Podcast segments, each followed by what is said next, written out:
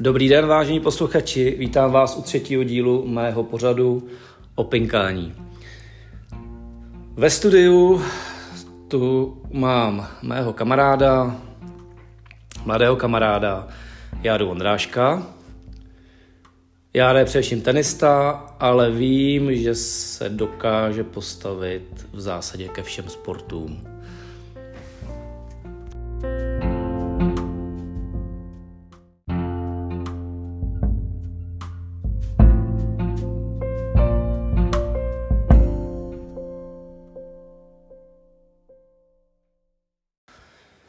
Ahoj Járo.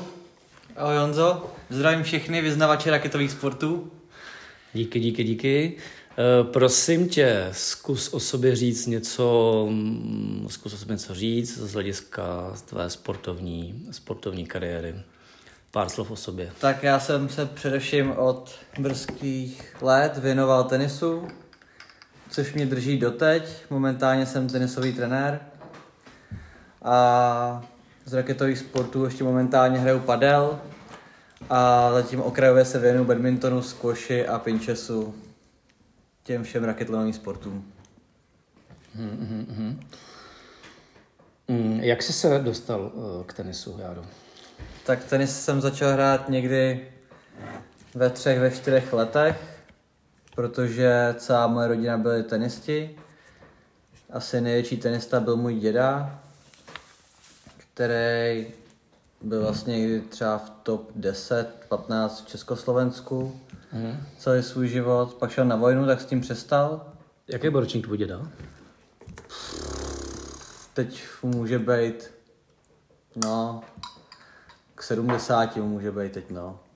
Hmm. Hrál vlastně ze všema jako hřebec a s tady těma, no. Hmm. Byl jako horší určitě, ale hmm. potkal se s nima. No a pak vlastně z mojí rodiny hrál mamka tenis, ta hrála na úrovni druhé, první ligy a skončila, když šla na vysokou školu, mm. na strojárnu. Uh, a můj táta ten hrál fotbal a hokej. Někdy, když byl mladý, tak hrál vlastně v Litvínově hokej, hrál mm. s Langem a s tím, s tím ročníkem. Mm. Pak, pak to přestal dělat asi kvůli alkoholu. Mm. Mm-hmm. Uh, odkud vlastně, to jsme neřekli, odkud vlastně, z jakého města pocházíš, odkud seš? Protože já... vím, že jsi fungoval v Praze, teď jsi teď no, v Teplicích. Tak já jsem narozený, jsi odkud, jako? Já jsem ro, rodák z Duchcova, Aha. z velkého tenisového města, odkud pochází hodně moc tenistů, stejně jako z Teplic. Takže my jsme taková líheň tady. Mm. Mm-hmm. A je tady možno říct, že tě k tenisu převedl děda? Primárně, no, nebo, nebo, nebo maminka? Určitě, určitě děda. Vlastně já jsem až do nějakých 17 let jezdil všechny turné s dědou, hmm. když ne s trenérama. Takže děda se mi věnoval, vlastně i mě začal jakoby trénovat když v tom brzkém věku, no. Když jsem měl nějaký prvního trenéra třeba v 6 letech. V kolika letech jsi tady začal uh, pinkat No, jako pinkat s dědou jsem začal v těch třech letech určitě. Už když si šli třeba zahrát s mamkou nebo dělat s někým, tak jsem přišel na kurt a pak jsme si chvíli na konci třeba pinkali 15-10 minut. Hmm. A pak od těch pěti let už jsem měl vlastně trenéra a hrál jsem třeba tři, třikrát v týdnu. Hmm. A na tom počátku tvé kariéry, kdo tě, eh, kdo tě nejvíc eh, úderově tenisově ovlivnil? Kdo z trenérů? No, asi nejvíc, to je těžký říct. Asi jako, když jsem malý, nejvíc naučil děda, o tom asi žádná. Mm-hmm. Do, Pak, kolik, do kolika let tak tě děda ovlivňoval nejvíc? No, děda mě trénoval asi než jsem začal hrát v Praze, což, což mi bylo asi 10, když mě začal chtít v Praze, tak do té mě trénoval děda, pak už jsem jako byl jenom pod trenérama. Ale asi v pěti letech mě vlastně začal trénovat pan Maršík v Duchcově, což byl prvoligový tenista. A s tím jsem trénoval rok, pak měl bohužel autonehodu a zemřel. Tady jsem začal hrát v Chomutově, tam jsem vydržel, no nějak, to jsem zase dvakrát v týdnu, mě trénoval děda. A pak v deseti letech se o mě zajímala štvanice, tak jsem začal jezdit na štvanici asi jednou, dvakrát v týdnu a Šel jsem do Teplic, tam se mě vlastně ujmul pan Říha, s tím jsme se nějak nepohodli, když jsem byl malý kluk teda. Hmm. A začal mě Petr Vrchotka a ten mě trénoval až do 17-18 let. Hmm. Vlastně v tom brzkém věku víc, pak už méně, hmm. pak se to jako vyměnilo s tou Prahou. To mě zajímá, mě zaujalo, když jsi říkal, že jsi začal jezdit do Prahy z Duchcova, což je asi hodina půl cesty. A to si jezdil od kolika let tam jezdil? No vlastně od 11 let, nejdřív mě vozil děda teda, když jsem byl taká malý, když mi bylo 11. Hmm. 10, 11 jsem jezdil jednou v týdnu. No a pak už od 13 let jsem vlastně tam pořád jezdil dvakrát v týdnu a to jsem vždycky dvakrát v týdnu po škole, jsem na školu do půl druhý, jak ve dvě jsem naset na vlak a vlastně ve čtyři už jsem byl na tréninku Hmm. a někdy v sedm jsem končil, pak jsem se domů sám vlakem. A to bylo v době, kdy jsi trénoval v Teplicích nebo, nebo ještě v Duchcově? To jsem trénoval už v Tepecích určitě, takže jsem dvakrát jezdil do Prahy a zbytek jsem hrál v Tepecích s Petrem Vrchotkou a vlastně hmm. s partou lidí, kteří byli tak o čtyři roky starší než já Mhm. v tu dobu, ale byli vlastně průměrní v tom tenise a já tím, že jsem byl třeba v tom svém ročníku jako jeden z nejlepších, tak Mhm. jsem si s ním dobře zahrál, takže to mi dalo fakt hodně, no. Jsem měl štěstí na to. A teď mluvíš o jakém období? 10 let, 11, 12? No, těch 10 až 13, 14, pak už jsem s nima hrát nemohl, pak už jsem. Jasně. byl moc nahoře. Jasně, rozumím, rozumím. Eh, Kdy jsi začal trénovat každý den, alespoň každý den, jednou? No, určitě jsem začal trénovat každý den tak v 10, v 11 letech. Ale ne žádný jako velký objemy, to jenom třeba v Praze, když jsem tam jel, Hmm. tak jsem hrál třeba dvě hodiny a měl jsem ještě kondici k tomu. Jasně. Ale jinak jsem hrál třeba hodinu denně s dědou. Jako vůbec jsem hrál hodně oproti těm hráčům, kteří hráli třeba 15 až 20 hodin týdně v mém věku, třeba v 10, 12 letech, tak já jsem hrál 8, 9, ani ne. No, dobře, když jsi, ty jsi to prožil jako dítě, teď ti trénuješ, jak si myslíš, eh, takhle je to dobře, aby to dítě v 11-12 letech už začalo trénovat každý den? Nebo, No, nebo jde o to, jaký jednotky, vlastně jak ty tréninky vypadají. Já jsem vlastně v tu dobu hodně řešil jakoby techniku, aby bylo právě technicky. Jo, jestli když tam ty děti tráví tři hodiny denně a prostě jenom dřou, tak to taky asi není úplně dobrý. Ale já jsem hrál ještě do toho hokej, stejně s tenisem, takže jsem měl ještě do toho hokej, takže jsem to měl taky dost. No. Mhm, mhm.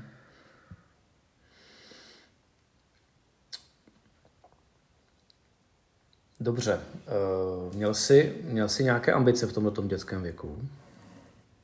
Jako v, No, mě nějakou vždycky motivaci. odmala teda jako spíš táhnu fotbal, než tady ty sporty, které jsem dělal, ale jako by nikdo z rodiny nebyl pro. Takže mi vlastně jako zbyl ten tenis a hokej jsem hrál jako na tajnačku, protože to se zase nelíbilo dědovi. Ten byl vyznavač jakoby jednoho sportu, jedné cesty. Mhm. Takže jsem hrál na tajnačku. A Počkej, ty jsi hrál na táňačku hokej? hokej jsem hrál za Slávy, no, do 13 let. Jako, jako v Slavia Praha, jo? No, Slávy a Praha. Od kolika let? Od mé od pěti, já jsem začal stejně jako s tenisem. Počkej, ale od pěti jsi nebyl v Praze, ne? No, to jsem začínal ve Tvínově. Od pěti A to dělal to. Tvínově, to ne, ta mě vozila mamka dvakrát v týdnu na hokej. Takže ty jsi celou dobu, od těch pěti do kolika let, Do 13. jsi hrál hokej hrál. dvakrát týdnu, jo? No, pak už víckrát, a to jsem pak jezdil sám do té Prahy, takže už to jako nikdo nemohl vědět moc, no. Že jsem jezdil i na hokej. Takže ty jsi hrál, když jsi byl v Teplicích, tak jsi hrál dvakrát denně za, za Litvínov. A pak jsi přestoupil mm, za Slávy do... Tak jsem přestoupil na, do na Slávě, a když jsem začal jezdit sám, tak asi dva roky jsem hrál na Slávě hokej, no. A to se hrál normálně jako mistráky, jako že jsi nastupoval? Normálně já jsem hrál zápasy, no. Já jsem hrál teda v těch vyšších kategoriích, těch starších, takže Mm. No a jak si... jsem na tom byl dobře. Celkem tak jsem hrál v těch vyšších kategoriích s těma staršíma. A v, skončil jsi s hokejem tedy ve 13. Ve 13 jsem skončil kvůli zranění, no. Co hokeje. Co ti bylo asi to? No, jako jsem hrál se staršíma, třeba o 4 roky, Hmm. tak vlastně mě narazili na mantinel, spadla mi helma a narazili mě znova a vlastně praskla mi lepka a byl jsem tři dny v komatu. Hmm. Takže moje mamka pak už nebyla pro a zakázala mi hokej. To bude asi tím, že jsi hrál s těma staršíma. No jasně, no tak oni byli jako proporčně úplně na tom jinak než já, já jsem byl malý kluk. No, no, Sice asi možná šikovnej trochu, ale hmm. fyzicky jsem na tom byl o hodně hůř než oni. jasně. Byli rozumím. chlapy. No ve 13 už někteří jsou fakt vyspělí, no, to je pravda. Hmm. A na jakou úroveň si, v, jako hrál si tu nejvyšší soutěž, tu dětskou? Hráli jsme Nebo- nejvyšší. Nebo to prostě- žáci to byli Hráli asi, jsme Nebo- nejvyšší, no. Takže jakoby, já jsem ve 13 hrál s 16 letýma, tak no. Hmm. Takže to už bylo před dorostem. Dobře, takže sko- dorost. skončil jsi s hokejem Takže No. mi pak zbyl jenom tenis, no. a pokračoval jsi v kariéře. V No, tenise jsem pokračoval pak už naplno. V tu chvíli už jako jsem hrál jenom tenis. hmm. A vlastně pak jsem vlastně ještě od, no, mezi 13 a 14 jsem začal dělat doplňkový kickbox ještě k tomu. Hmm. jsem chodil dvakrát, třikrát v týdnu podle toho, jak byl čas, ale to bylo jako nejdřív spíš jako z kondičních důvodů. Hmm. Ale pak jsem začal i chodit na nějaký zápasy, protože trenéři to chtěli. Takže hmm. jsem od zápasu 12 zápasů. No. Hmm. Járo, myslíš, že je to dobré nebo zdravé nebo prospěšné pro tu sportovní kariéru, že ten, že ten žák, dorostenec eh, dělá tyhle ty doplňkové sporty, jako si dělal ty celou dobu? Já si myslím, že každý sport rozvíjí něco a určitě se v tom sportu jako to hodí, když tam nejde o nějaké zranění, hmm. jako že ty bojové sporty pak třeba, když se dělají víc jako vrcholově, tak určitě to zranění přijde to samý hokej. Mm. Jo, je to hodně kontaktní sport. Mm. Tak pak do toho tenisu to jako ne, nepatří. Ale když ty děti se jako rozvíjí od malička a chodí mm. na to vlastně dvakrát v týdnu, tak si myslím, že to nic špatného není, a naopak je to hodně, jakoby, jim to doplňuje ty mm. mezery, které mají z toho jenom z toho jednoho sportu. Mm. Rozumím, rozumím. Eh, dáme si teď krátkou pauzu.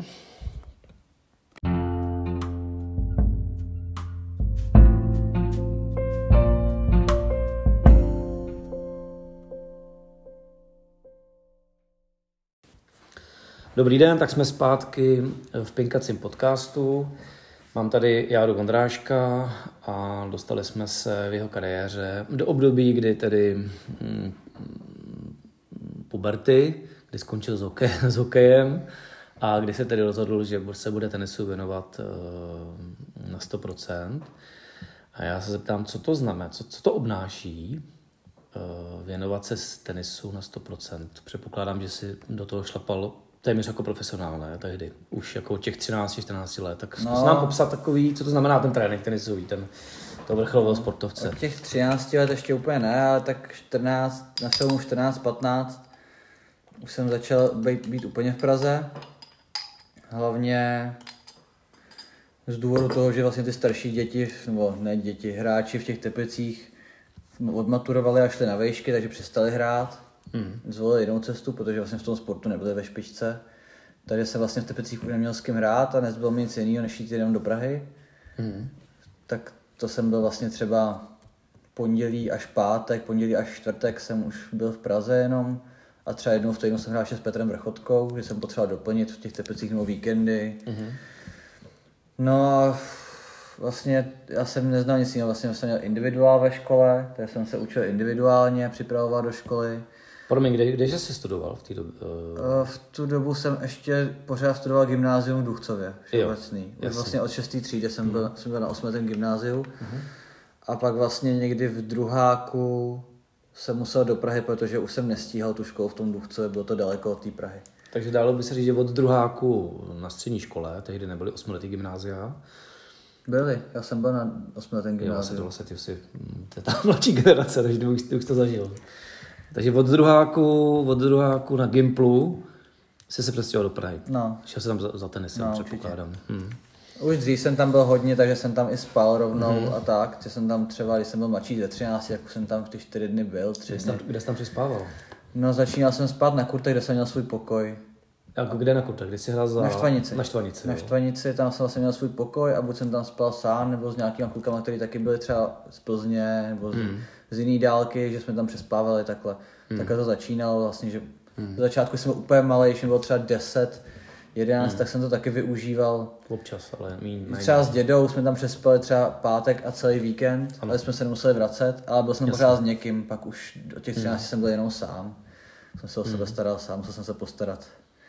Hmm. No a vlastně od těch 14-15, když jsem byl jenom v Praze, tak jsem začal vlastně trénovat pořádně. Do té doby to byla sranda, bylo to každý mm. den jednou, mm. možná dvakrát v týdnu kondice, ani to ne. Prostě mm. spíš jsem zneužíval svého talentu, mm.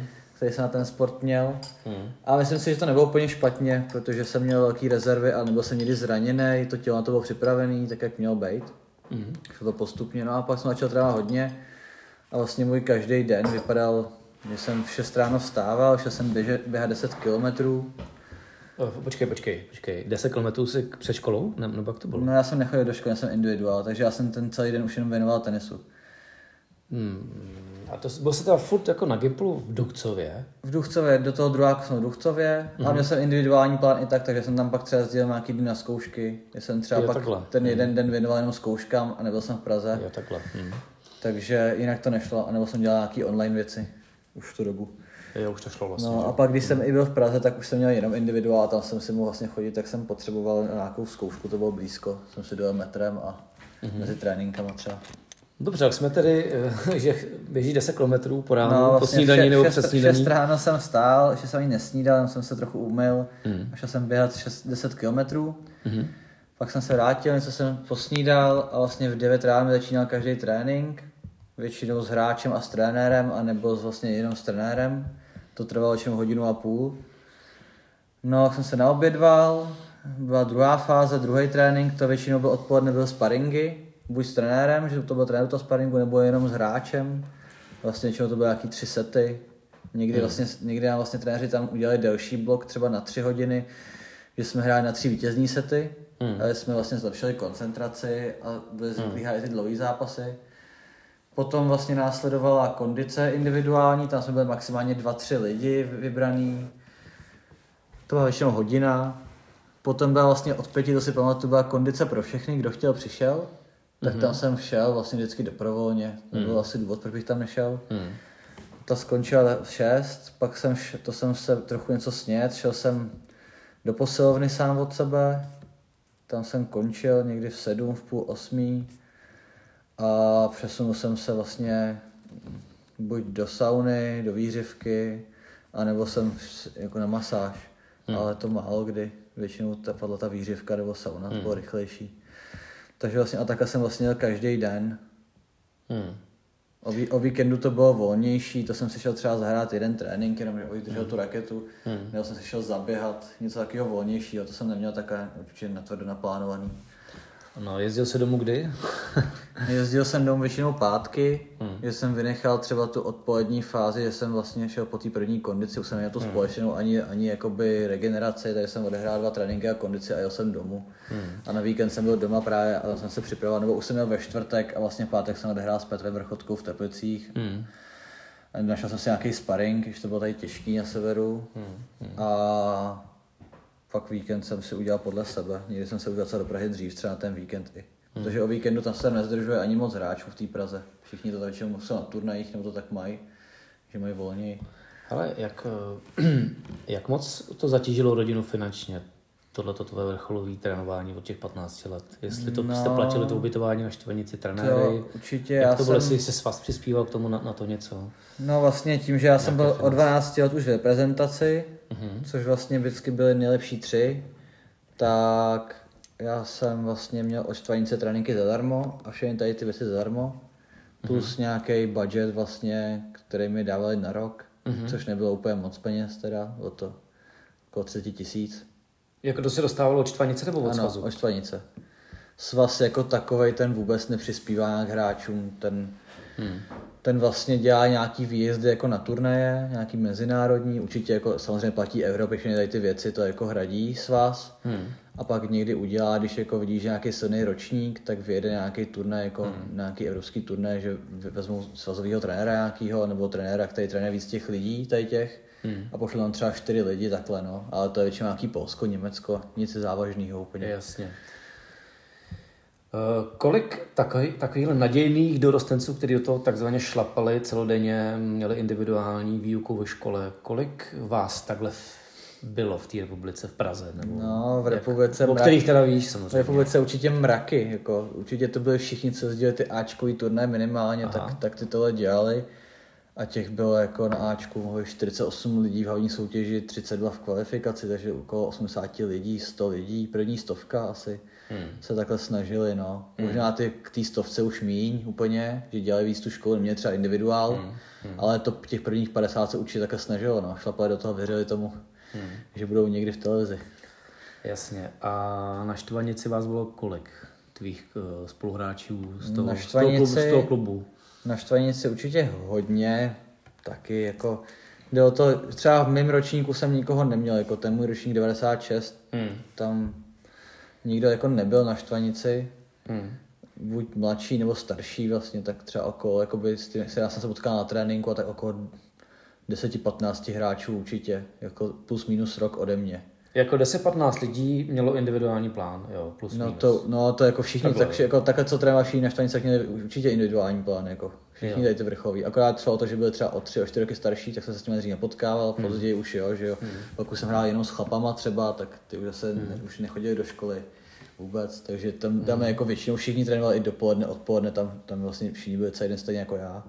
Akorát, že to měli lepší, jsou z Prahy, mm. že si dojeli, že jo, tak byli mm. vlastně pořád doma.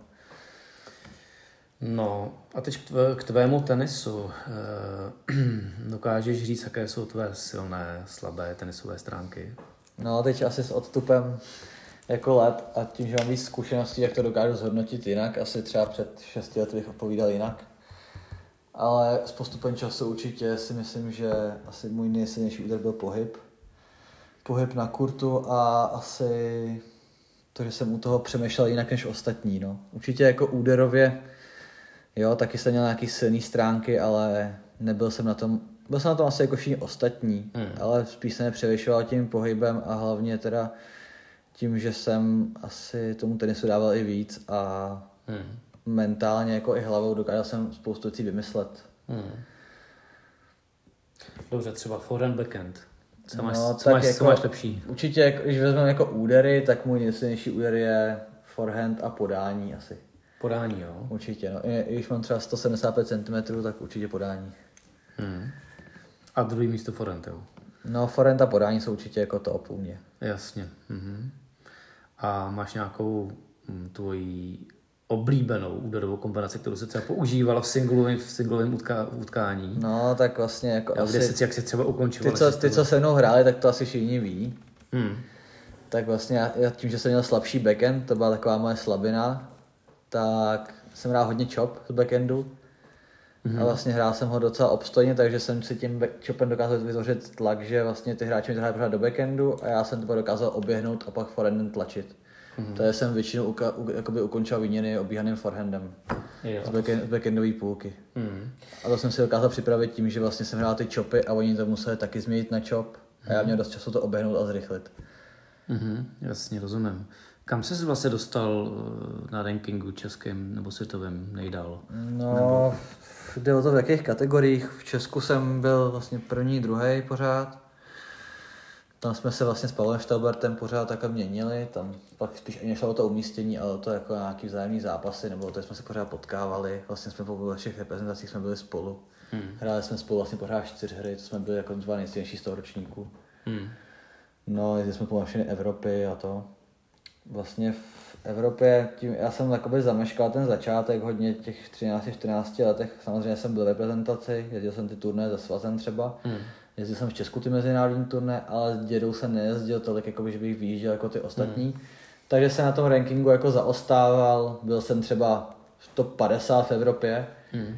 do těch 16 let ale porážel jsem mnohem lepší hráče, vyhrál jsem mnohem víc turnajů, i když hmm. jsem nebyl na to rankingu, takže hmm. jako si myslím, že do desítky to místo určitě patřilo, možná i vejš, to se asi nedá jako porovnat, ale určitě jsem porážel ty hráče, co byli i do trojky prostě, tak jsem porážel. Mm-hmm. Pak vlastně já, uh. jsem, já jsem pak jako dal přednost, byly ty ITF turné, ty já jsem jako úplně se nesnažil jezdit, protože já jsem, můj děda jakoby razil cestu, že budu jezdit vlastně už tom brzkém věku dospělý v Česku, mm-hmm. že to má stejný level. To možná, to možná byla z jedna, chy, jedna z chyb jako mojí kariéře. Jakože se začal dávat přednost dospělým No, turnérům. protože vlastně ty mezinárodní zkušenosti jsou pořád mnohem větší zkušenosti než zkušenosti v Česku. Hmm.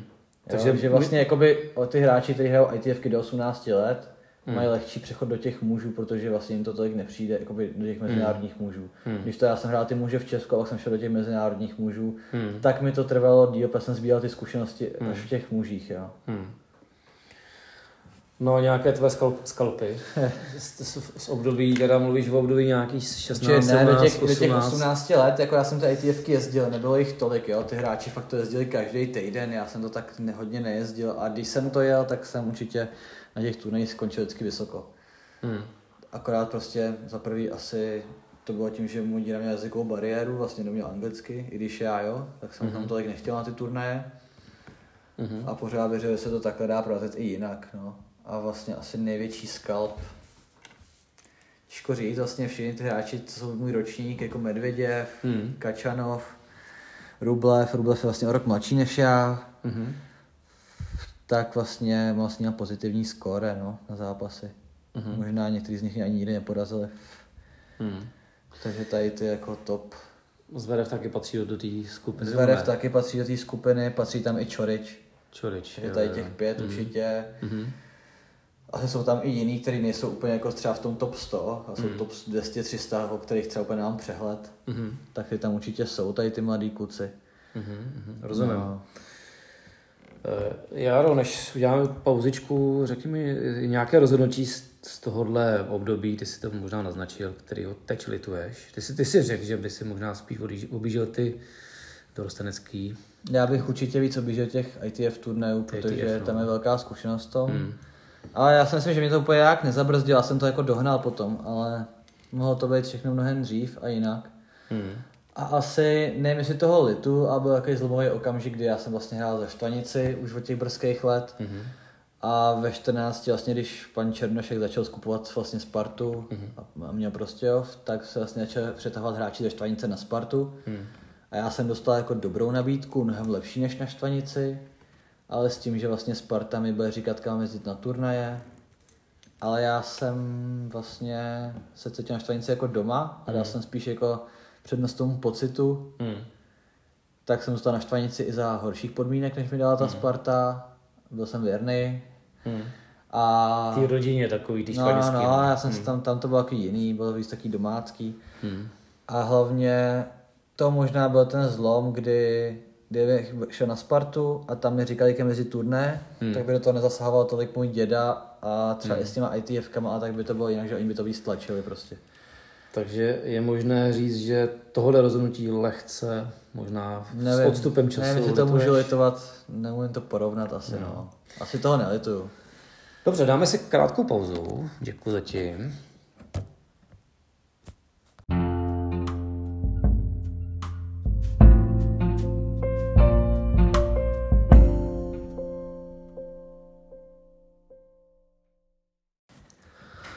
Dobrý den, jsme zpátky eh, v Pinkacím podcastu. Mám tady u mikrofonu Járu Vondráška. Tak bavíme se, bavíme se v této části o jeho tenisové kariéře. Eh, Jakou, hm, na, co, na co nás vzpomínáš ze své kariéry tenisty, Haru? No, když jako jde o taky obyčejné věci, tak asi o tu partu, která vždycky byla na Štvanici. Hmm. Když jsem tam byl sám, tak to takový fajn být mezi těma lidma. Vlastně ta tenisová komunita je taková, nevím, proč jsem hodně sportem a je z těch všech sportů mi přijde taková nejpříznivější z těch raket. I v těch raketových sportech jsou taky jako normální lidi na vysoký jako inteligentní úrovni. Jasně. No a pokud jde o výsledky, tak těžko říct, jako bylo hrozně moc turnajů, to já ani právě jako nedokážu jako říct nějaký ten ranking a tak, ale asi když měl vypíchnout jako jeden třeba turnaj, tak to byla olympiáda do 18 let v Turecku, mm. vlastně jsem měl dvě stříbra. Hmm.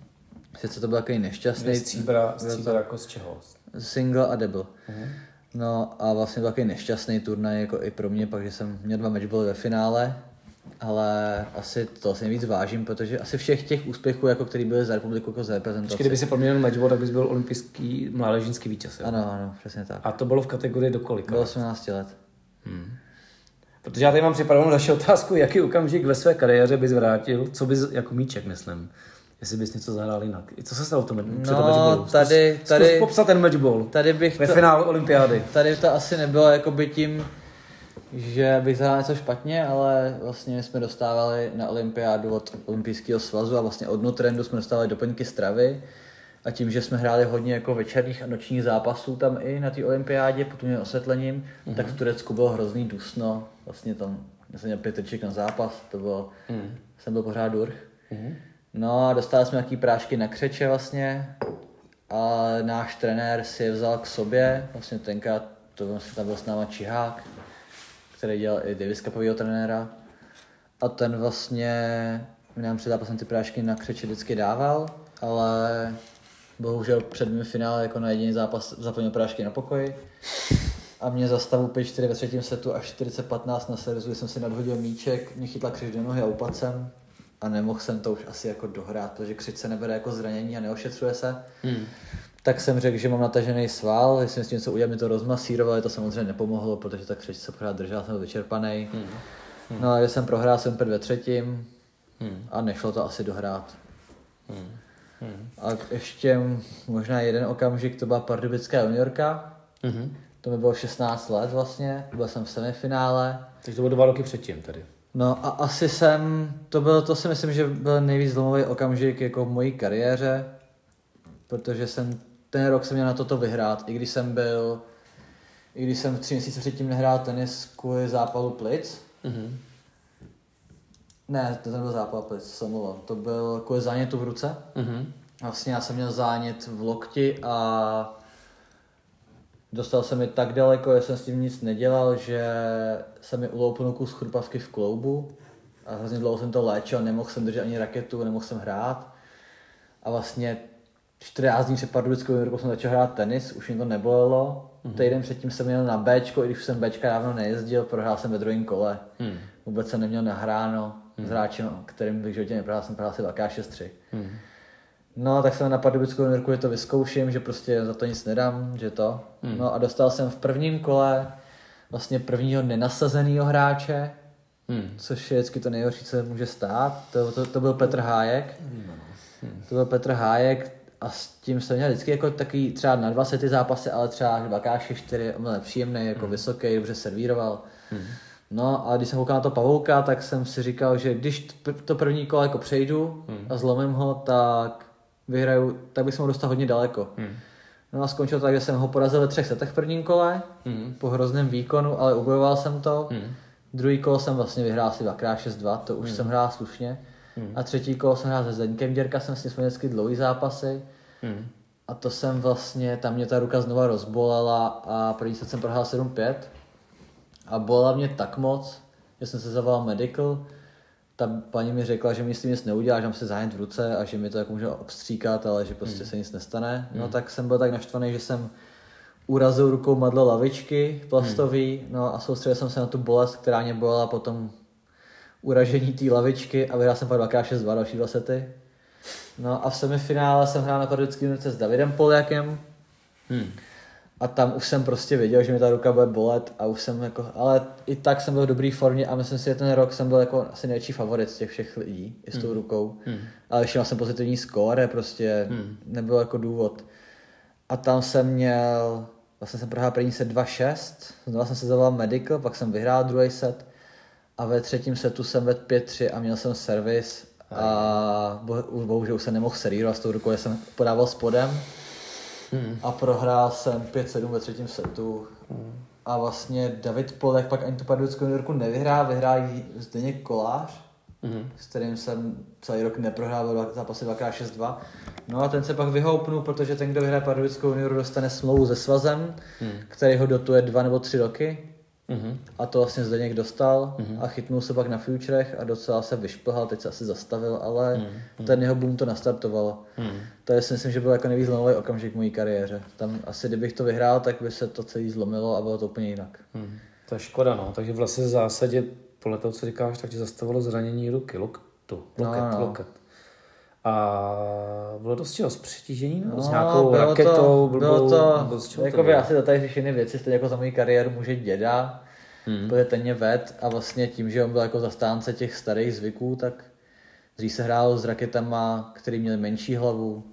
95, ne, osmičky. No, a já jsem hrál s 95, Hmm. měl jsem vlastně řádkování 20 na 18, to je šílený. což jako nikdo, to ne, nikdo neměl, jako v těch top 100 s tím nikdo nehrál. To je šílený. No, ale on se nechal poradit, pořád mi tady ty rakety jakoby dával, prostě jsem měl na výběr. Hmm. No tak a když mi ta ruka bolela, tak říkal, že mi to jenom bolí, že to je nemožný, to přejde. No a já jsem s tím takhle laboroval třeba rok, dva, než fakt se mi to stalo, že jsem nemohl držet raketu v ruce musel jsem jít k doktorovi. Hmm. Dostal jsem vlastně injekci na artrozu třetího stupně, aby mi vyplnili kloub, takže se to pak jako i táhlo. Hmm. A bylo to takový náročný, no. Bylo to v tom asi nejhorším věku, v tom dorostu, takhle, kdy se tam jako láme chleba s těma dospělýma. No ale já vím, že ty s tím loktem máš problémy do dneška, ne? No, já to mám teď skříplej nerv, nebo tam, jakoby ta kost je nalomená a tlačí mi na nerv, takže občas se stane, že mi tam Hmm. vadí a třeba se mi klepe ruka, tak no. Je to takový nepříjemný. Hmm. Dobře, a z, kdy jsi skončil tedy s nějakou do vrch, svojí vrcholovou kariérou? Úplně když, úplně když jsem skončil, přestal jsem na ty turnaje, vlastně bylo asi v 19 letech, mezi 19 a 20 lety. Bylo to tak, že vlastně moje mamka měla firmu a nabídli mi vlastně peníze, abych ještě tři roky zkusil. Hodně peněz mi nabídli, abych to zkusil a zkusil jezdit vlastně dál, futury a dál tady ty turnaje. A to už byl zdravý v té době? V tu dobu jsem byl zdravý, už jsem ty futury jezdil, hmm. měl jsem body a všechno, ale vlastně, když já jsem přijel ty futury, tak jsem prostě viděl, že ta konkurence je šílená. Jako já jsem byl zvyklý být v těch juniorech jako jeden z nejlepších a když jsem hmm. přijel na ty futury, tam to každý uměl jako já. Hmm. Bohužel v tu dobu jsem nechápal, že vlastně já ten progres ještě budu mít a ty lidi, co tam jezdí AM30, tak už ho takový mít nebudou. Hmm, Takže já jasně. jsem to v tu dobu neviděl a potřeboval jsem, aby mi to někdo řekl. Bohužel se tak nestalo. Hmm. A já jsem ty peníze nevzal, protože jsem řekl mamce, že není nikde záruka, že budu na ATP jako do stovky na světě a že se hmm. ty peníze vrátí a že ať si ty peníze nechají ve firmě a použiju je na něco jiného. Hmm. Takže jsem se rozhodl takhle. Hmm. Kdo tě v, tý, v, eh, v té době trénoval? Tady tomu asi boomu jako svýmu největšímu můžu asi děkovat Zdeňkovi Kubíkovi na Štvanici. Hmm. Vlastně já jsem o těch mládežnických let tam ty trenéři přehazovali tak, hmm. jak to jako mělo i tu hierarchii, ale pak se asi umyl Zdeněk Kubík, se mě ujmul a ten už si mě vlastně nechal pak na rok, vlastně, když jsem hrál na té pardubické juniorce, jsem jsem vlastně trénoval s Honzou Vackem, ale ten mi vůbec hmm. nevyhovoval, jsem se pak rozešel, jsem se ke Kubíkovi. Hmm. Taky jsem pak docela dlouhou dobu trénoval s panem Hřebcem, protože vlastně Zdeněk Kubík trénoval Marketu Vondroušovou, ale začal hmm. s ní navíc turnajů, takže tam tolik nebyl. Takže já jsem pak vlastně přišel i k těm chlapům, jako byl Hernich Mertl, tady jsem byl hodně s panem Hřebcem a to hmm. mi taky ohromně dalo hodně zkušeností. Hmm. Ale vlastně tady to všechno, jakoby to byly všechno výborní trenéři, ale nejvíce ani asi podepsal Zdeněk Kubík, který, i když nebyl úplně top hráč, hrál třeba druhou první ligu, mm-hmm. nikdy nebyl nějaký extraligový hráč, byl třeba, nevím, 600-700 na ATP, jako vydřeně, mm-hmm. měl to hodně vydřený, to, co uměl, mm-hmm. nebyl žádný talent, tak ale na to, ten trenéřinu má velký čuch a mm-hmm. pod, jako podporoval mě v tom rozvoji té mojí hry. Mm-hmm. Je spousta trenérů, jako jsem se nepohodl s Honzou Vackem, mm-hmm. který mi vlastně vnucoval svoji hru, a to mi absolutně jako nevyhovovalo, takže jsem se pak vrátil k Zdeňkovi Kubíku. Já jsem ani jako od ní nechtěl odcházet, ale na té štvanici to tak proběhlo, že vlastně se do něj na Iber, se mě tam prostě přehodili a nikdo se na nic neptal. Rozumím. Takže to mě jako v tom rozvíjel a rozvíjel tu moji hru, i když on měl třeba úplně jinou hru. Mm. Takže na to mě ohromný čuch a dokázal jako ty moje mm. silné stránky podpořit. A to samý pak i pan Hřebec, tak od toho mm. jsem to asi očekával, to jako mm. No, trošku to odlehčíme, ten rozhovor. Jaký je tvůj, uh, jaký byl nebo je tvůj oblíbený hráč nebo hráčka tenisují? No, tak hráčka určitě ne, na ženský nekoukám, to, to, to mě nebaví. Nic proti ženským, ale prostě to tak je. Jasně. U mě teda aspoň. A ty kámoši s Vondrošovou, ne? Ale... Jo, s Markétou jsme dobrý kamarádi, vždycky jsme byli kamarádi, tak to, tak to je takový trochu kluk. Mm. Takže to, to a ta s námi i fotbal, takže. Mm. No a asi od malička byl Federer prostě, to já hmm. jako jsem se hmm. tady toho nikdy nezbavil a pro mě to hmm. bude vždycky nějaký vzor a už jen tím, jak se chová na kurtě, jak vystupuje, tak je to prostě pro mě pan hráč a persona. Hmm. A bez něj už se jako asi na ten jezdíl pak nebudu, už pak jako nemá cenu.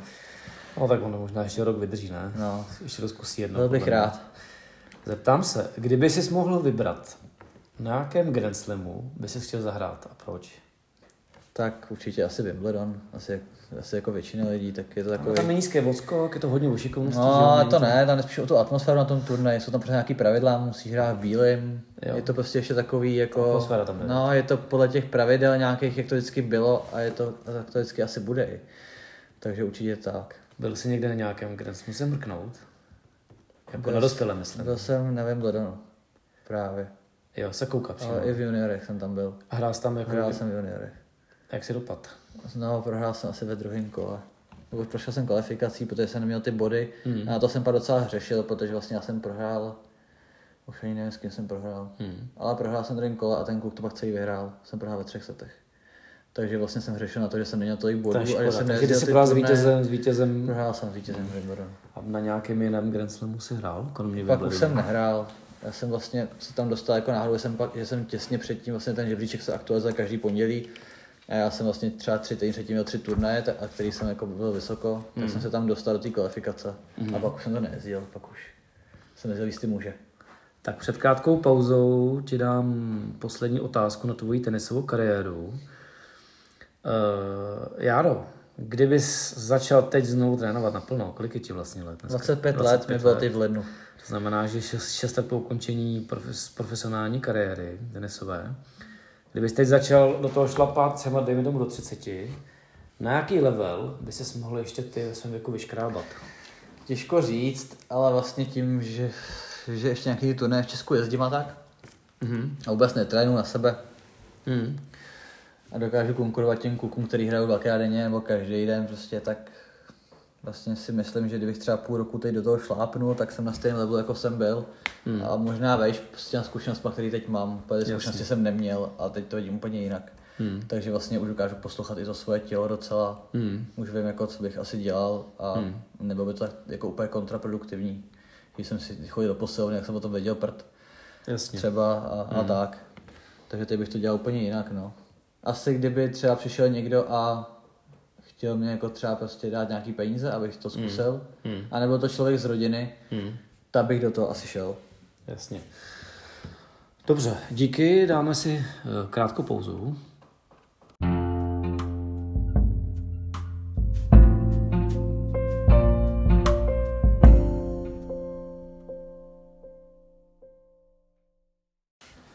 Dobrý den, jsme zpátky v eh, mém pinkacím podcastu. Mám tady Járu Vondráška, bavíme se o tenise. Jsem, eh, teď bych se ho chtěl Járy zeptat na jeho trenerskou kariéru. Vím teda Járu, že si po skončení své tenisové kariéry začal trénovat děti nebo dorostence. Tak se chci zeptat, jak jsi k tomu dostal, jestli ti to baví. Povídej. No, určitě to baví, nebych to nedělal. A dostal jsem se k tomu tak, že já jsem vlastně ani nějak jako nechtěl trénovat, nechtěl jsem úplně, nebo asi časem jo, ale ne hned. A vlastně já jsem začal v Teplicích, mě oslovili na letní a začal jsem teda malinký děti. Chodil jsem tam dvakrát v týdnu, začal jsem dělat nějaký i kondice. Mm. Jsem se tomu třeba věnoval dvakrát v týdnu, teda jsem děti tři až pět let plný prťata, tak se to chodil dvakrát v týdnu, to jsem dělal kondice všem hráčům, mm-hmm. takže jsem tam byl třeba pásnu 8 hodin za týden maximálně. Takže to nebylo nic. No a pak odešel jeden trenér, co tam byl. Mm-hmm. No a oni mě poprosili, jestli bych to nevzal. Tak já jsem teda řekl, že jo. Tak to byl takový začátek, pak jsme se tam nepohodli, asi během půl roku, třetí roku, tak jsem odešel z Teplic. Mm. Řekl jsem, že už to také nechci dělat, že to nechci dělat pod někým, to trénování, tak jsem hmm. si našel kurty v Krupce, tam jsem se spojil s jedním, pán, s jedním pánem, tam jsme to jako dělali. Myslím si, že dobře, bohužel to nebylo úplně o mě, ale o tom vedení, kterou měl na starost jako z finanční stránky, udělal tam pár špatných věcí, takže jsme se zase rozešli. A z toho mi zbylo pár hráčů, asi šest, s kterými, který jsem si dal teď do ústí mm-hmm. a mhm. tam vlastně nejsem vůbec zaháčkovaný, jdu sám na sebe dál, jenom s tím, že ty hráči vlastně mají registraci za ústí a hrajou za ten klub. Mm-hmm. Ale já si můžu trénovat koho chci, jak chci a jsem vlastně úplně na tom tak, jak potřebuju. A už asi bych nedělal pod někým takhle. Eh, jen mě zajímá, v jaké věkové kategorii jsou tví svěřenci? Ježíš, no Nem... tak ono je to hodně různorodý. Vlastně máš ne... šest, říkal. Šest Musím spočítat, vlastně nejmladší holčička, ty je deset, Hmm. Ta trénuje už na Štvanici. Hmm. To je výborná. Pak mám dva klučiny, těm je 12. Pak mám... Filip... 13 ne, Matesovi. Není, těm je 12. 12. Hmm. Filipovi Dvořákovi, tomu je 13, mu bude 14 ten rok, no. hmm. no. To oni budou tyhle ten rok jako zestárnou. Hmm. Uh, pak mám ještě jednoho, tomu je 16, to je ten Míša Patik. Hmm. A pak vlastně mám Matyáše Černýho a tomu je 19 teď. Mu, jo, bylo 19. Mm-hmm. Mm. Takže takhle, o tyhle se starám. Um, mají nějaký ambice ty svěřenci tví? Tak Matyáš, když to... Mají vůbec šanci se prosadit? Nebo kdo z nich má největší šanci? Když to vezmu od toho nejstarší, jak Matyáš, ten už se začal jezdit Futury, takže ten jako se dostává do finále Ačkových turnajů, vlastně hmm. Myslím si, že má na to jako s přehledem vyhrávat, akorát hmm. ještě nemá úplně tolik zkušeností, protože vlastně jako prorazil hrozně v pozitivním věku, hmm. takže, takže ty zkušenosti vlastně byly získávat teprve teď, snažím hmm. se mu jich hodně přijat, abych to urychlil. Hmm. A pak vlastně Filip Dvořák, ten má dobře nakročeno, ten je vlastně šestý republice, mm-hmm. ve svém ročníku, ten jde tak pozvolna, vlastně docela jako se v něm vidím v tom, že netrénuje úplně tolik, mm. Ale tím, že to dělá kvalitně, tak má docela dost talentu, tak se to jakoby mm. ukazuje a myslím si, že jeho čas přijde, aby začal trénovat víc. Mm. On je docela vyspělý na svůj věk a právě i já on je, velik, on je veliký. Je veliký, 15, je velký jako já, ale mm. já mám příliš obavy z toho, že rychle vyrost, tak ho nechci tolik přetěžovat, teď to mm. asi úplně nemá cenu. Mm. To se dá jako vždycky dohnat tady ty věci. Mm. Mm. No a Matěj Červenka, ten má taky určitě jako velký potenciál, ale on je hrozně malý, drobný. Takže ten až fyzicky nabere, má výbornou techniku, takže hmm. ten se teď drží jako okolo 30. místa republice, ale on prorazí hned, jak bude na tom fyzicky víc, tak si hráče předčí, jako si myslím já, to je můj hmm. názor. No a Sapča, má desetiletá, tak ta je jedna jako nejlepších v tom svém ročníku. To, hmm. to že hraje na štvanici, to jenom potvrzuje, takže tam má před sebou jako asi taky velké věci. Bez ohledu na jejich fyzickou vyspělost, kdo z nich má nejlépe založenou techniku? Tenisovou. Nejlépe asi Matěj a Filip, protože s těmi pracují nejdíl. Hmm. U Mat- Matyáš má taky dobrou techniku, ale je tam spousta chyb, které ještě musím odstranit, hmm. jelikož já s ním trénuju rok, dva, dva roky to bylo teď na jaře. Hmm. A v tom pozdním věku se to odstraně hůř. Hmm. On je to hrozně tady udělal velký pokrok, obrovský, jako až jsem to nečekal. Je přijde hrozně takový pokorný. No, má právě hodně moc pokory a to právě hmm. je moc dobře. Takže ale zase vlastně by měl tady ty tři asi. Měl, být možná, měl by mít možná takový ty koule, trošku se prosadit. No, možná to on, toho to čertíka v sobě. To on asi v sobě má, trochu nedá to najevo, ale to on bude mít, až bude mít ještě mnohem víc výsledků, které určitě přijdou. A vlastně vlastně Filip Dvořák asi toho trénu úplně nejdíl, toho trénu. Hmm. Vlastně od té doby se šel z baby tenisu domačích žáků, už hmm. vlastně to bylo čtyři roky, pět, hmm. to asi hráč, který trénu úplně nejdíl. Hmm. Takže vlastně asi ten, no. To mám nejvíc podchycenýho. Hmm. Co je potřeba, aby se ty lidi prosadili potom někdy v dospělosti, jestli je to víc práce, víc talent, nebo jestli rozhodou peníze, co je potřeba, Járo? Je to hrozně moc faktorů a ten talent bych řadil asi až na poslední jako úplně Jako talent si myslíš, že je méně než ta procedurnost? Nebo... Protože znám spoustu lidí, kteří měli obrovský talent a spoustu lidí, kteří měli nula, měli nula talentu a předčili ty, co měli talent, jenom tou svojí pílí. Hmm. A myslím si, že v dnešním tenise je to jako i hodně vidět Jo, že hmm. prostě ty, někteří ty hráči fakt úplně nemají dar, ale prostě hmm. tou bojovností a prostě tím, jak, tím přístupem a makáním hmm. předčíte s tím talentem. Hmm. Myslím si, že je to o hodně o tom, jaký lidi potkáte po té cestě. Hmm. Je to hodně o tom, jak máte štěstí na trenéry. Hmm. Hmm. Některý trenér prostě, jo, zase, když je nějaký ultratalent, jako je třeba Markéta Ondroušová, tak je úplně jedno, kdo jí trénuje, protože tam není co zkazit.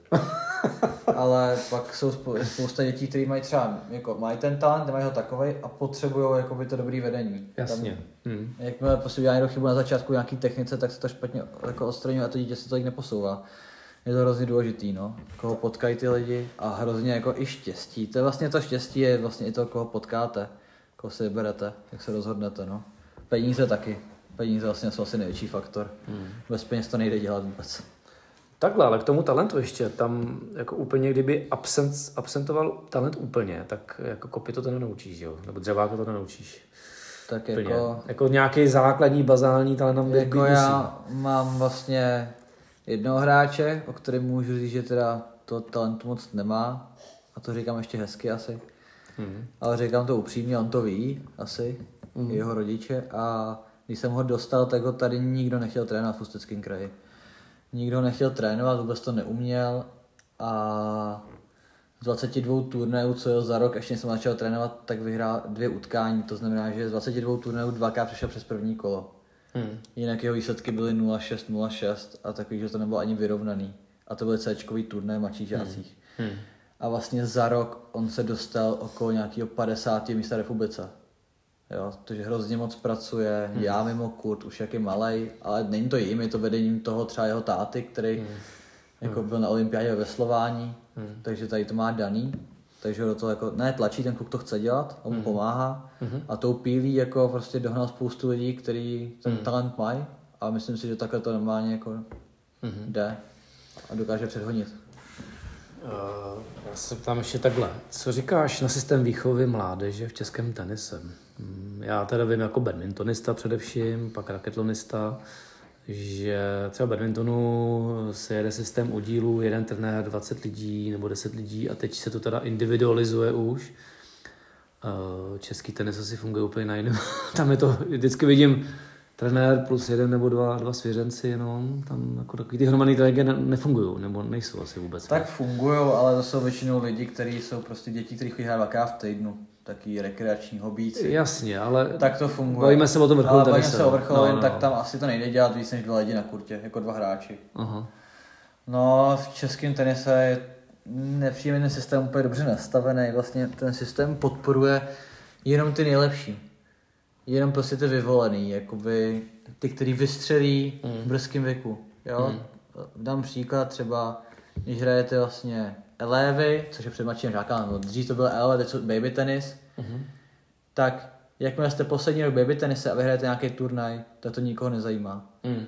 Když jste předposlední rok v baby tenise a vyhrajete turnaj, tak už to zajímá všechny. Mm. Jo? Ale když jste ten rok prostě oni už jako čím mladší jste a čím už vyhráte tu svoji kategorii vejš, mm. tak tím to někoho zajímá a oni si ty velký kluby už si to jenom vybírají. Mm ale a právě je to špatný, protože oni investují jenom do těch, co jsou výborní, hmm. ale přitom je třeba spousta hráčů, kteří jsou okolo 10-15 v republice, mají třeba toho talentu víc, ale nemají ty podmínky. Hmm. A oni, kdyby jim dali kousek z těch podmínek těch výborných hráčů, hmm. který by byl výborný i s těmi normálními podmínkama, hmm. tak by možná byl lepší ještě než oni. Jasně. Ale tím, že už od toho brzkého věku se do nich vráží, hmm. tak tam ty jsou v pozadí a nemají šanci vlastně. Jo? Ani se k ním jako třeba moc nedostanou na sparring nebo tak. Jsou taky chráněný ty lidi. Hmm. A jich je hmm. třeba pět republice, že jo, a ty se starají. Teď můžeme vidět, teď je covid situace. A vlastně svaz za to nebojuje. Bojuje za to, aby hráli profíci. Ale kolik máme by profíků, jo, který prostě se tím můžou živit, těch hmm. moc není. Takže, ale ty ostatní, jako jsou třeba děti, které co mladší žáci, starší žáci, tak ty stojí, nehrajou. Hmm. A ty nikoho nezajímají. Přitom ty jednou, ty jednou za pár let budou jakoby ty, hmm. ty kteří měli v televizi a kteří by měli teď zajímat a budou ten svaz jako propagovat. Hmm. A hlavně je to špatně dělaný tím, že vlastně jdou do toho jednoho hráče. Kdyby hmm. vzali třeba z každé kategorie. Větší, větší množinu, no, množinu lidí. Dá se to dělat tak i v těch klubech. Vlastně, jakoby ten svaz na to nemá moc vliv, nebo nechci mít na to vliv každý ten klub si to dělá po svém. Mm. A ty kluby prostě chápu, že dopadou do těch jednotlivců. Mm. Že vystřelí jen pár lidí, protože to nemají peníze. Mm. Ale kdyby třeba vzal jednoho trenéra a pět stejně starých dorostenců a ten by se jim věnoval a jezdil by si na turné, mm. tak za první ty rodiče by to zaplatili mnohem líp, protože by platili jednoho člověka v pěti lidech mm. a nemusel by ten klub do toho tolik vrážet. Mm. A za druhý ty lidi by spolu rostli, protože v té partě se vždycky roste, že jo. Jasně. Než když ten jeden je prostě osamostatněný a do toho mm. se jde a o to hmm. se zajímá. Hlavně hmm. v tom brzkém věku ani ten tlak nejde udržet jako na ty hmm. lidi. To si v té partě je to úplně jiný. Dobře, poslední otázku na tenis. Um, koho v českém tenise si vážíš? Tak na svazu to není určitě nikdo.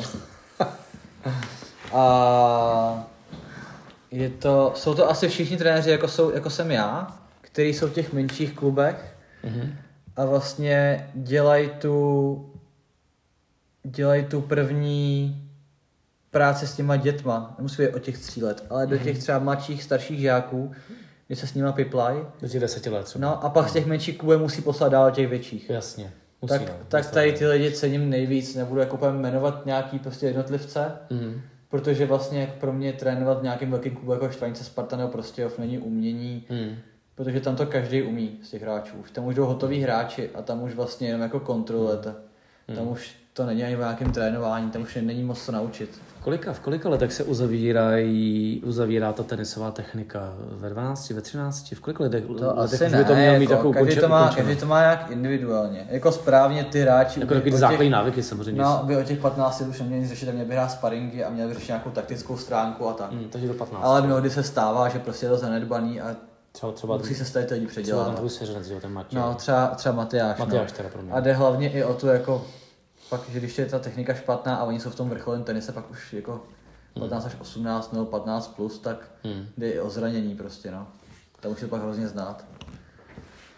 Dobře, díky Jaro, dáme si krátkou pauzu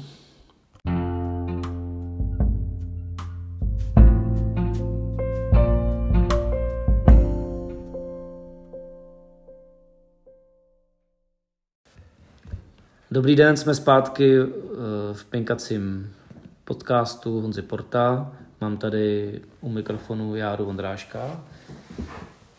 A Začínáme blok, který bych chtěl věnovat pádelu. Vím, Járo, že, že pádel hraješ, se mnou hraješ, jsem hrozně rád, že to hraješ se mnou, že s takovým starcem se můžu leco přiučit, to je si hrozně šikovnej. Tak se za, začnu se ptát, kdy jsi se poprvé o pádelu dozvěděl a co jsi o tom pomyslel, takový, takový ten první kontakt, jako je, Tak poprvé jsem byl hrát někdy na podzim 2019. To bylo jednou na Písečný v Praze, vlastně po s tebou, s Alešem Čechem a s Míšou Čechem. Ne, se mnou ne právě. Jo? Ty jsi tam byl, ty jsi tam byl s Alešem a s Míšou, a s- ještě s někým. Fakt jo. Se mnou tam nebyl. Aha, tak to nevím, kdo byl ten čtvrtý. A pak teda, možná to byl Martin Bartoš. Martin Bartoš, ano. To je možný, že to byl Martin Bartoš. Myslím, že Martin Bartoš. No, tak to bylo mé první seznámení. To jsem ani nějak neřešil, pro mě to byla taková zábava. Neřešil jsem, nevěděl jsem, že to existuje nějaký turné nebo nějaké takovéhle věci. Hmm. No a pak vlastně jaro, to byl někdy duben, březen 2020. Hmm. Tak to jsme šli hrát znova, to už bylo s tebou, s Michalem a s Alešem. Mhm. No a vlastně jsme udělali takovou partu a chodili jsme hrát víc. Mě to teda ten sport bavil, protože je to hromná zábava. No a tím, že jsme začali jezdit do Prahy, tak jsem tam viděl, že se to tam hraje i víc, že tam jsou lepší hráči. No a to samozřejmě, když jsem viděl, tak to je něco pro mě, nějaká výzva. Takže mi to chytlo, ale jsme to hrát víc a začali jsme pak vlastně s Míšou jsme pak jeli a s tebou a s Martinem jsme na první turnej do Ostravy. Mhm. No a tam to asi úplně začalo, tam mě to jako hodně chytlo a už mě to nepustilo. Tam jste hráli s těma Tam jsme hráli s- Španělákama, s Hugem. s Hugem a s, s Alfonzem. Jo, s prvním kole jsme s nimi hráli. V prvním kole prohráli jste první set a pak jste to nějak Otočili. Ot, otáčeli, no. Horko těžko, ale dali jste to tehdy. A pak jste prohráli... S Otou a s Kubou. S Otou a s Kubou. Na třetím kole, myslím. Dobře, uh, nějaký pádelový plány máš s pádelem? No určitě tak jako chodíme hrát hodně s tebou. Snažím se to naučit co nejlíp. Správně, samozřejmě. Mhm. No a určitě se ten rok bude nějaký turné v Česku. Uvidíme, jak to s nimi dopadne. Jak se k tomu padelová federace postaví. Mhm. A určitě bych chtěl jet na Evropu v padelu. A nějaký i mezinárodní turné určitě. Mhm. Co, co se ti na pádelu líbí nebo nelíbí? Jako na té hře, nemyslím na, na svazu nebo na asociaci, prostě na té hře, jak je vymyšlená. Líbí se mi, že to se může zahrát kdokoliv, kdo přijde a vůbec to neumí. Hmm. Mám stejný názor úplně, no. Vlastně jako nejlepší příklad toho je, že já vlastně pracuji v Decathlonu a hmm. Měli jsme vlastně meeting a já jsem vzal vlastně s- svoje kolegy spoluhráče, jsem- vzal na padel do Teplic.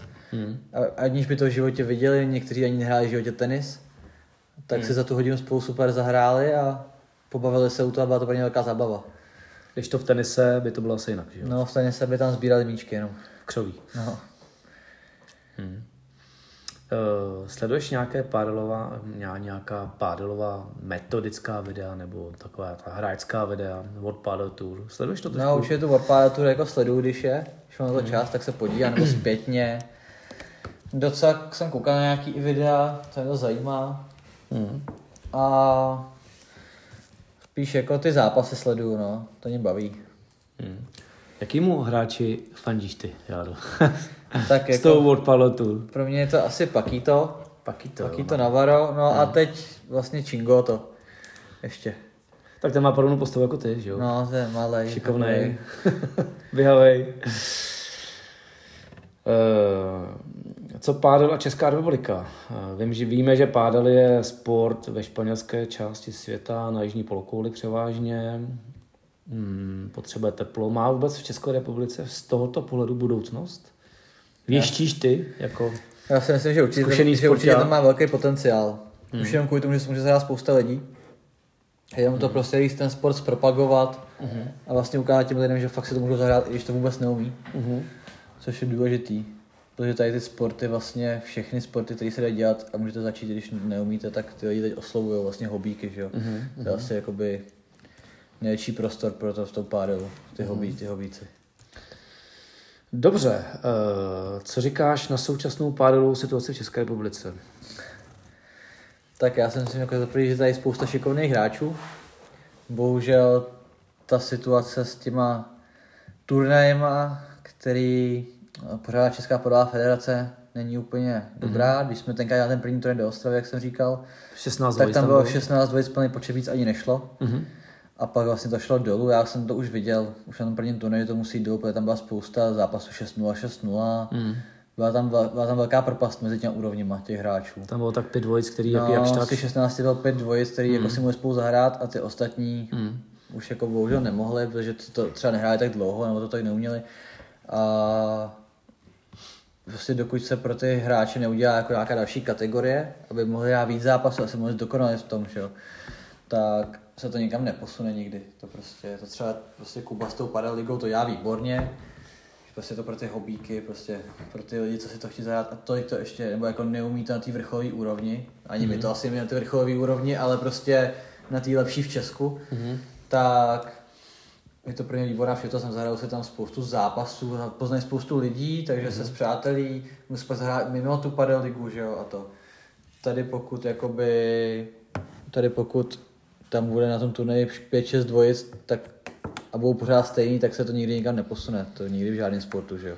Dobře, ale jak by se teda nastavil ty turné, aby přitahovali, aby tam nebylo mm, sedm dvojic, ale aby prostě... No tak musí, to udělal? musí se začít samozřejmě o těch nižších úrovních, že jo. Hmm. Ty když půjdeš hrát tenis, tak se taky nepřihlásíš na Ačko.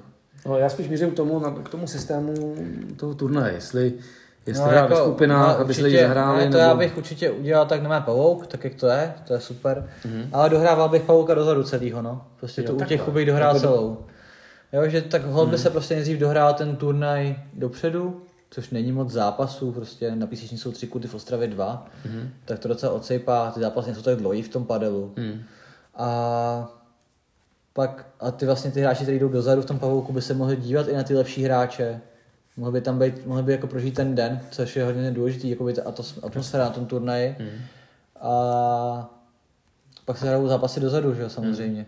Což může se udělat, že se bude hrát na vítězný sety, třeba se super tie break, nemusí to být dlouhý, že jo. Jasně, ale se to nezdržovalo zbytečně, jo. Ale takhle to vlastně může být i dopředu v tom pavouku, to se asi nikdo nebude zlobit. Hmm. Hmm.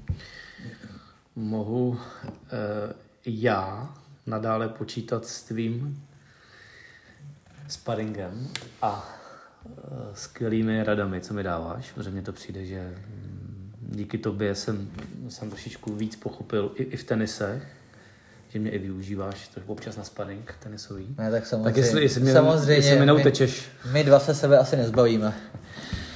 tak to jsem rád. To je super. Dobře, dáme si krátkou pauzu a vrátíme se za chvilku, jo?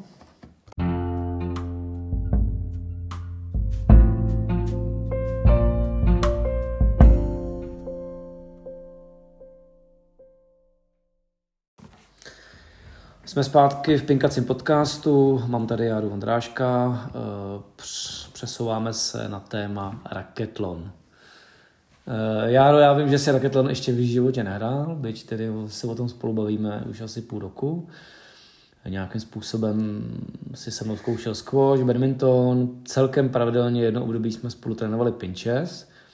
Vím, že si to i brácha pot- potvrzuje, že jsi neskutečně učenlivý. To hlavně v tom pinchesu si šel nahoru, motorická křivka. Uh, to byla exponenciála. Uh, Benďas zvládáš už dneska dobře, samozřejmě máš tam nějaké rezervy, spíš jako co se týče taktiky a že o tom sportu moc nevíš, ale jsi rychlej, máš ránu, což je základ. A zkuš jsme hráli jednou. no ale zeptám se. Uh, teď jsem, o raketonu se dozvěděl poprvé ode mě, nebo jsi to věděl už předtím? No, o raketlonu jsem viděl už předtím, vlastně, protože jsem trénoval Míšu Čecha a ten hrál podle mistrovství Evropy v raketlonu do těch juniorech. No, dobře, hrál. No, jako, Mm. asi prohrál v prvním kole, ale zúčastnil se. Jo, já jsem ho tam vzal tehdy, no, No, píšu. takže, takže vlastně... A to neměl hlavu tenkrát vůbec. No, ta, takže vlastně, o, takže jako jsem to měl v podvědomí, jako že vím, vím, o co jde. Mm. Takhle. Dobře, takže od, od té doby víš o raketlonu. A tady je na řadu, tady přichází na řadu otázka tvého před, předchůd, předskokana Martina Bartoše, který se tě ptá, jestli ty jako borec reprezentant tenisový český, dneska i pádelista a vlastně i se mnou chodíš na ty raketon, raketlonové sporty, další tři, tak jestli se chystáš nebo plánuješ vstoupit do toho českého raketlonového rybíčku. No tak já Martin děkuji za otázku a hlavně mu děkuji za to, že jak hezky o mě mluvil tady Uh-huh. předtím. No, tak tím, že já jsem vlastně squash hrál dvakrát v životě, Ale musím říct teda, že první půl hodiny No, blbý bráchu- se bráchu- mnou a bráchu bráchu jsem- se porazil. porazil, No. A mě, mě už hra na hranu. no, badminton, badminton i pinče jsem určitě nehrál více 15 krát v životě. Možná okolo deseti. Mm. Takže určitě jako... Myslím si, že ti víc než badminton. Jako No, dlouhodobě si jo. myslím, že bojí vyzkoušet lepší než badminton. No. A Podle mě si myslím, že ten badminton budeš mít jako čtvrtý sport až. Že i ten pinčas ti líp. No a vlastně určitě bych rád se zahrál nějaký turnaj raketlonový. Mám to v mysli, ale vlastně nepůjdu tam jakoby nepřipravený. Mm. Určitě to nejdřív jako po trénu a určitě tam jako nehodlám udělat ostudu. Jasně. Určitě tam jedu pro výsledek, ne pro ostudu. Nebo se zúčastnit. Jasně, jasně. Takže máš chuť si tenhle ten raketlonový eh, čtyřboj, raketový čtyřboj vyzkoušet. Určitě. Máš chuť. Takže letos bys mo- by Určitě. mohla česká raketová kom- očekávat tvůj slavnostní příjezd, červený koberec. Samozřejmě. tak to jsem rád. To se já budu těšit, to se, to se snad i vrátím do raketlona. Raketlonový Jako, jako trenér. No jako samozřejmě jako tvůj trenér, že jo, já už, já už jsem, já už jsem stařec nad, nad hrobem. Takže, no to, eh, je to tvůj podcast. Um, já nevím, řekli jsme, jak ty spoty volá, říkal jsi skvěl, že se dvakrát v životě, Benjas 10krát, 15krát, Pinchas, to stejný. Mm, asi mínkrát než Benjas. Benjas asi nejvíc z těch tří sportů, no. Mm. A přitom bych řekl, že ten badminton, že největší potenciál máš, furt v tom zkoši. Myslím si to. No tak ono je to hlavně... Je to si fakt dobře. Ono, Jako. ono, je, ono je to hlavně myslím si, že o tom, že vlastně třeba když chodím hrát s tebou ten Benjas nebo chodím hrát vlastně s tvým synem, tak No. vy, vy jste na vysoké úrovni. Mm. Když to ty ostatní sporty jakoby nemáš tak silný, takže tam já můžu konkurovat. Pravda, že v tom zkoši mě Že, že, jakoby, že já kdybych šel nějakou postupnou úrovní, Mm. Že třeba s Pavlem se mi už jako docela dobře ten badminton a tak, mm. tak by to bylo jiný, že by to jako vypadalo jinak, že vlastně ono to Mm. vypadá jako straš, Jasně. strašlivě vůči vám jako, Mm. ale ono to jako úplně asi tak jako není no. Není no, není no. No jsi hrozně rychlej. Že když hrát s lidma, který to, že když s lidma, který to hraje tolikrát jako já, Mm. tak je porazím. To určitě. To No, určitě. ale, to ale určitě. oproti vám prostě je ale, to... ale pokud jsi do raketlového světa, tak tam bude Martin Sobko, Michal Horáček, Kamil Staněk, Kuba Švec, eh, Pepáník, Martin Bartoš, jo, prostě a tak dále. A tam ty kluci to hrajou leta. Jo, takže tam je potřeba být, být připravený. Ale Járo, já tě připravím.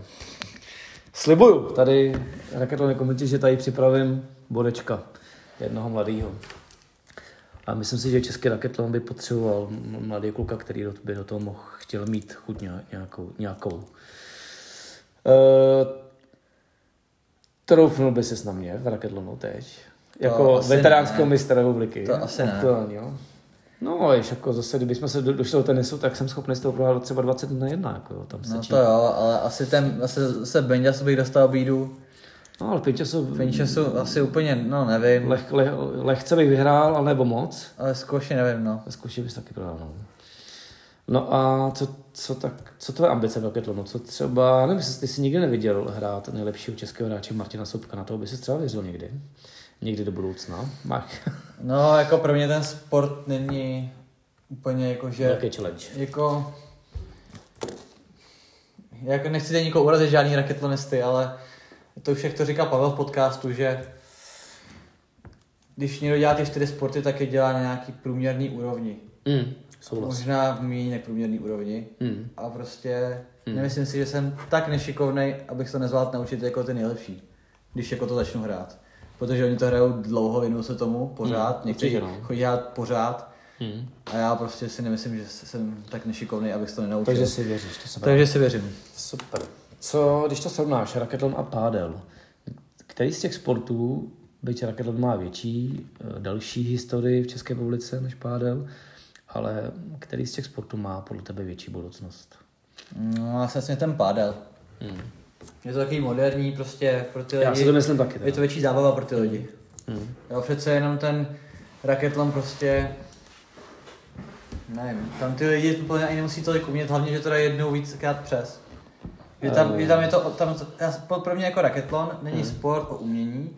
Jako když půjdeš s někým tenis na dva sety, tak prostě vyhraje i ten lepší hráč, který je aktivnější. A i když třeba hrá s někým, kdo pinká nebo kdo běhá, tak ho porazí ve třech setech. Má to ten prostor to jakoby ho přehrát. Mhm. Ale v tom raketlonu ten, kdo jako hraje aktivně, hraje správně, tak jako si myslím, že mnohdy prohrává, protože udělá třeba víc chyb. Mhm. A v tom krátkém rozmezí do 21 Mhm. je každá chyba hrozně drahá, Mhm. takže to pro mě jako nemá úplně váhu. Mhm. Že si myslím, že třeba hráč, který prohraje do 21 v tenise s někým v raketlonu, ten na 20 byl třeba porazen. Mhm. Jo, že prostě, jo, že třeba badminton to úplně tak není, protože badminton jako není tak dlouhý třeba jako tenis. Není vůbec. No. To je půl hodina maximum. Squash taky, no, ještě jako squash se hraje díl, ale jde o ty body. Mm. Že tenis jakoby má mnohem víc bodů, trvá to díl, že jo. Mm. jo takže tam se, tam se ty rozdíly mažou. Mm. A to samý, a takže jako ty tři sporty, první tři sporty, to je jasný, tam asi jako je to, to udává nějaký směr, ale myslím si, že v tom raketlonu i mnohem jako lepší tenista může prohrát s tím horším, Mm. protože třeba hraje aktivně Mm. a tam ten prostě hraje jakoby, ne, ne tenisově, ale hůř tenisově, ale nedělá chyby. Mm. A on se ním vylábe zuby, nebo s ním, nebo ne, že prohraje, ale hraje s ním vyrovnaně. Mm. Místo, aby, a třeba, nevím, v tenisu má 2x6-2, Hmm. tam to vypadá jako velký rozdíl, Mm. a tady hraje třeba 21-16. A už to Hmm. není tak, Jasně. už to není takový rozdíl. Máš si to rozdělit. No, v tom tenise je to hrozně znát, no. Takže si myslím, že ty tenisy nemají ani takový, jako, takovou výhodu. Hmm. Jak třeba říkám, Martin, jsou na konci ten tenis, tak to je jedna věc, ale druhá věc je, že tam hrozně máš ty rozdíly v tom tenise. Jo, já si dokonce myslím, já jsem to tady neříkal ani u Martina, ani u bráchy, ale u tebe to tady řeknu, že podle mě, když je malý rozdíl v levelech, v levelech ve zkouši, tak ten zkoušista, byť je úplně pěti rozdíl mezi těma hráčema, to přetaví na 20 na třeba 9. Když, to, když je malý rozdíl v tenise, jo, tak ten tenista to nepřetaví na 20 na 9, bude to 22 20. Hmm. To stejný Benjasu. Benjasu to taky dokáže přetavit na 20 na 7, když je jakýkoliv rozdíl. Takže se domnívám, že výhodu mají uh, badmintonisti a zkušesti a nevýhodu z tohohle hlediska mají pingpongáři a tenisti. Úplně stejným způsobem. no. To znamená, že tenista, ping- a ještě u stolního tenisu bych je to úplně nejhorší. Tam i horší hráč, jako já, to mám dost často. Jo, dost často prostě jsem horší, vodost, jako hráč, ale dokážu dát třeba 17 bodů. Když to v badmintonu, kdybych byl horší hráč, tak do 10 bodů maximálně. Se, jako, že tam ten badmintonista, i, i, a, a ve skoči to stejný. Je to tak, no. Jo. Dobrý, tak pojďme, pojďme pokročit dál. Co další sporty? Já musím, nemohu nezmínit tvoj, tvoje, to jsem jako koukal, čuměl jsem jako blázen, když jsi mi říkal, že trénuješ na maraton, na berlínský maraton. To jsem, a když jsi mi pak říkal, že to, že to dokážeš běžet za dvě hodiny 20 nebo 19 nebo 21 minut. 2 hodiny 22 minut. 2 hodiny 22, no prostě dvě, kolem 2 hodiny 20 minut, tak si říkám, že to je šílený úplně. To. Já to běžel tři a půl tehdy a v tom věku a to, to je úplně šílený pro mě. Jak, jak, jak je to možný? Nevím, Jak jsi na to trénoval? Nebo to máš No, jako tak způsob? já mám takovou tu náturu, že když si něco usmyslím, tak prostě přestane jde vlak. Hmm. No, dostal jsem se tomu úplně náhodou, kde vlastně jde můj kamarád. Jsme se nějak o tady tom bavili a já jsem mu říkal, že maraton je jako směšný, nebo jako, že ty lidi to berou jako vždycky za nějaký úspěch, že to uběhnou. A je to směšný. A on mi řekl, že bych to ani neuběh, tak o tom jsme se ani nebavili. Hmm. To je jasný, že bych to uběh, Jasně. ale pak jsme se bavili o časech a já jsem řekl, že by to nepřijde tak nereálný to běžet třeba po dvě a půl hodiny. Hmm. No tak jsme se vsadili, že až bude v Berlíně maraton, takže já budu do desátého místa. to mi přijde úplně science fiction. Jako. Což jsem se jako ne, ne, nepodí, nepodíval, že vlastně ty časy rok předtím byly do desátého místa třeba 2.10, 2.15, což jako jsem nečekal. Hmm. Ale došel jsem trénovat tři měsíce předtím. Každý den jsem běhal. Kolik?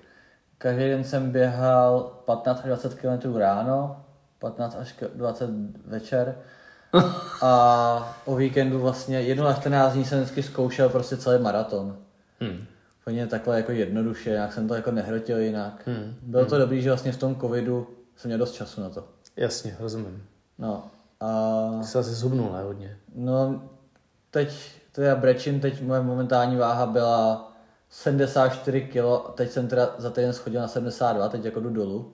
Protože mě bude čekat liga v Německu, taky na jaře. Hmm. Na, to, na to s tebou chci jet, mimochodem. No, to určitě pojedeš. No. A Jako, jako divák, nebo trenér. když jsem běžel, když jsem běhal, tak jsem zhubnul na 58 kg, Hmm. což, To je šílený. Což je úplně, teď jako, to, je o- pírko. to je o 16 kg jinde, no teď. To je pírko, no. No. No byl jsem huňobený, no, to, to jsem viděl. Maminka o tebe musela mít strach, když tě viděl. no, ta maminka je zvyklá. Hmm. Co další sporty, jaké ještě ovládáš? Nějaké kolektivní třeba? No tak já jsem hokej jsem malý, jsem, jsme, Jo, to tady, to to, jsme, říkal, to jsme no. zmiňovali. To jsme zmiňovali, no. Docela jsem se věnoval, jako hrál jsem vlastně florbal i, to chodím Hmm. hrát jako, jako s klukama, to mě baví. Pak jsem vlastně dělal ten kickbox dlouho, asi 4 roky. Hmm. To mě, to mě docela bavilo, mě jako bojový sporty dost baví. Hmm. Akorát s tou mojí náturou to není dobrý, protože já bych se tam, jenom abych vyhrál, bych se tam nechal rozmlátit asi. Hmm. A teď vlastně za Prboštov jsem hrál okresní školu ve fotbale, no. Tak Hmm. bude se hrát tři nebo čtyři zápasy a teď je stopka kvůli covidu už dlouho. Hmm. Takže, ale to jsem vždycky právě chtěl hrát fotbal, že si plním takový, Hmm. Takový sen. Hmm. Hmm. I když to někdy nedopadá dobře. No, co tě ještě baví, nebo co bys chtěl v životě zkusit? No, to asi já nevím, já jsem zkusil hodně sportu, asi nemám úplně ambice. Hmm. Jako hodně jsem přemýšlel o MMA, to mě asi láká, baví, ale asi s tím, co dělám, to asi nejde skloubit. A asi Hmm. bych měl hodně zranění a s trénováním by to asi nešlo jako dohromady. To asi ne, no. Pokud trénuješ děti šest svěřenců, do toho ještě makáš, to kdyby si vzal čas na to. Uh, co říkáš na tu korunu situaci? Jak bys to řešil ty? Jako, jako jak, otevřel bys si sportoviště nějaké? Nebo jak ty se na to koukáš? Nevím, tak asi, Na ty vládní opatření. asi každá nemoc se dá předcházet nějakou imunitou. Hmm. A všichni víme, že imunitu dělá sport, že jo? Hmm. Nebo nějaký pohyb, aktivita. Hmm. A pokud to ty lidi nemají, tak budou nemocný, no. Ale odepírat lidem sport je špatně. Hmm. Prostě, když už dobře chápu nějaký ty skupinové tréninky a takovéhle věci, prostě plný fitka, asi jo. Hmm. Ale sporty ve dvou, ve třech lidech, ve čtyřech, no. Asi není nic strašného a mohlo by se to otevřít. Hmm. Dobře, eh, blížíme se k úplnému závěru. Je ještě něco, Járo, co bys si chtěl říct, co, jsme, co, co tu nepadlo? Samozřejmě na téma sport, raketlonový sporty, pinkací sporty, cokoliv sport, na sportovní téma samozřejmě. Asi nic nemám. A v tom případě mám na tebe poslední dotaz úplně. Eh, Další host můj bude Pepa Janí, kterého znáš, to je kluk eh, z Raketlonu, taky s náma hraje pádel. Eh, Mimochodem je to bratranec eh, nejlepšího českého deblisty mm, Jabavé, jak on se jmenuje Jabavý? Romana Jebala. Romana Jabavého, s který, se kterým ty si Trénoval. prožil nějaký čas na No, štvanici. to určitě. O tom si ty vůbec nemluvil. Uh, tak jestli, jestli máš otázku na Pepu, na Pepu Janíka. Tak na Pepu Janíka mám dvě otázky. Super, Dokonce. tak dáme dvě, no. Dáme dvě, Pepo, čeká První, tě. první otázka je taková no. rypová, tak kdy Pepo mě porazíš v padelu? A druhá otázka, jestli jsi někdy odehrál zápas v jakýmkoliv raketovém sportu bez emocí. Je, jestli třeba byl ticho. No, to by mě zajímalo. Podle mě, no, To by mě hrozně zajímalo. Mě by taky zajímalo, no, tohle. Dobře, Jaro, díky, díky za rozhovor, bylo to hrozně fajn s tebou. Eh, mm, Posluchačům eh, jenom řeknu, že jsem tady měl Járu Vondráška, 25-letého borce, se kterým jsem se bavil především o tenise, o jeho profesionální a trenérské kariéře. Eh, Pro nás, raketlonisty, eh, je to bylo určitě zajímavé povídání. Pro mě, pro mě osobně určitě byl, je to takový vhled do toho profesionálního tenisu, který eh, vídáme jenom v televizi a do té doby, než jsem tě pod, pod, potkal, Járo, tak jsem si nedokázal představit, nebo tady řečeno tedy úplně všechno. Dokázal si představit, co všechno znamená jako být profesionální tenistou. To znamená, jak moc, jak moc odříkání a dřiny e, každodenní to s sebou přenáší. Takže díky, díky za tvůj vhled do, do tvé sportovní kariéry. A já se rozloučím se všemi posluchači a příští podcast se můžeme těšit na Pepu Janíka. Díky, nashledanou. Nashledanou.